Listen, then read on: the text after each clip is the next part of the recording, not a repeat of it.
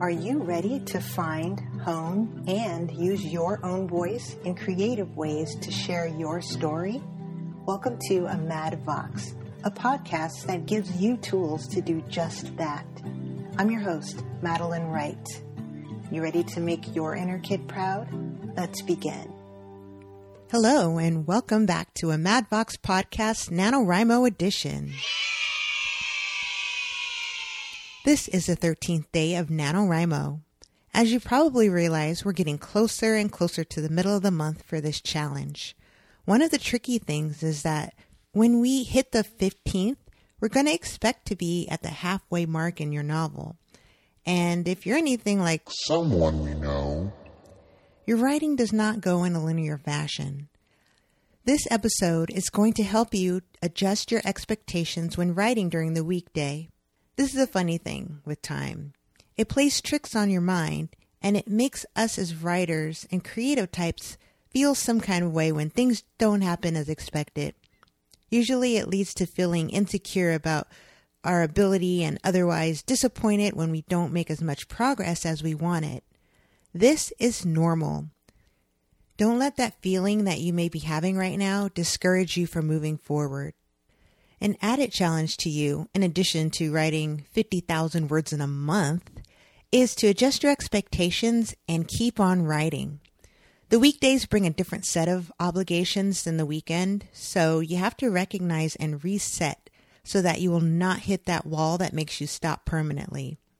However much or little you write during the week, remember that you have a weekend coming up where your pace will be able to pick up and carry you right through the halfway point, no matter the calendar day, as long as you're determined to reach it. Here are a few things that you can do to get you through the halfway point while writing on a weekday or a weeknight. Da, da, da, da. Number one, write in scenes, not in words. I'm reminded of the musical You're a Good Man, Charlie Brown, the Broadway musical where the characters have to write a book report. And there's a song in there where all of the characters are using their own methods to write. For example, Lucy is putting out a couple of sentences and going back and counting all of her words. And Charlie Brown is too stressed out to even start. Linus is certainly going to hit his word count because he's just sitting there waxing philosophical. But the funniest thing is, and the most effective, I think that'll help you, is to write like the character Schroeder. Schroeder goes off on this huge tangent because he's supposed to be writing about Peter Rabbit, but what he actually writes is how Peter Rabbit reminds him of Robin Hood, and he spends almost the entire book report regaling the tales of Robin Hood, where at the end he says, oh yeah, Peter Rabbit is kind of like that too. Not recommended for a book report, but as a first draft of a novel, this can be highly effective in getting you forward in that word count. And if you want to see a link to the video with this song, I will put it in the show notes, which you can find at podcast dot a mad vox dot com. Number two, the path to success doesn't look like a straight line. It's not going to be a one thousand six hundred sixty-seven word day every day, and that's okay. Some days will be three thousand words, and some days will be less than thirty.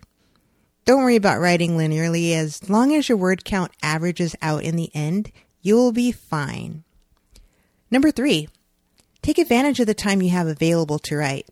If you're at work all day during the week and you have thirty minutes free at lunchtime, challenge yourself to write a few hundred words then. If you have a flexible day schedule, give yourself a time of day to hit your word count so that you feel more like you're under a short-term deadline. All of this is to say, don't worry about not having enough hours available each day to write during the weekday. Giving yourself a shorter amount of time to write and doing several of these short sprints will likely be a more effective use of your time over the month. This will help you learn to recognize the times where you can make up the writing in your daily downtime during the weekdays and at night. The last thing, if your progress is not where you want it to be, keep going. You will have some days where you will be ahead of the game and some days where you'll be doing what you can just to keep pace. This may mean taking a day off. You're not alone. Every person who has successfully drafted a novel during NaNoWriMo has had to figure out a path through the halfway point in the month and in the novel. Writer, I believe you can do this. If you're a NaNoWriMo first-timer, I'm curious to know whether you're feeling the pressure to write the exact same amount of words each day. If you've completed NaNoWriMo before, what is one thing that you do during the week that keeps your writing schedule on track to crush your writing goal? Let me know on Twitter by using the hashtag A Mad Vox, and I'll check it out. Thanks for listening. Feel free to connect with A Mad Vox online on Twitter, Facebook, and Instagram. Until then, I'll meet you back here tomorrow. You just heard A Mad Vox. I am one voice, but I know that you're out there too, waiting to use yours. Let's connect at podcast dot a mad vox dot com. Follow A Mad Vox on Twitter and Instagram. And until next time, make something, make something that works for your schedule.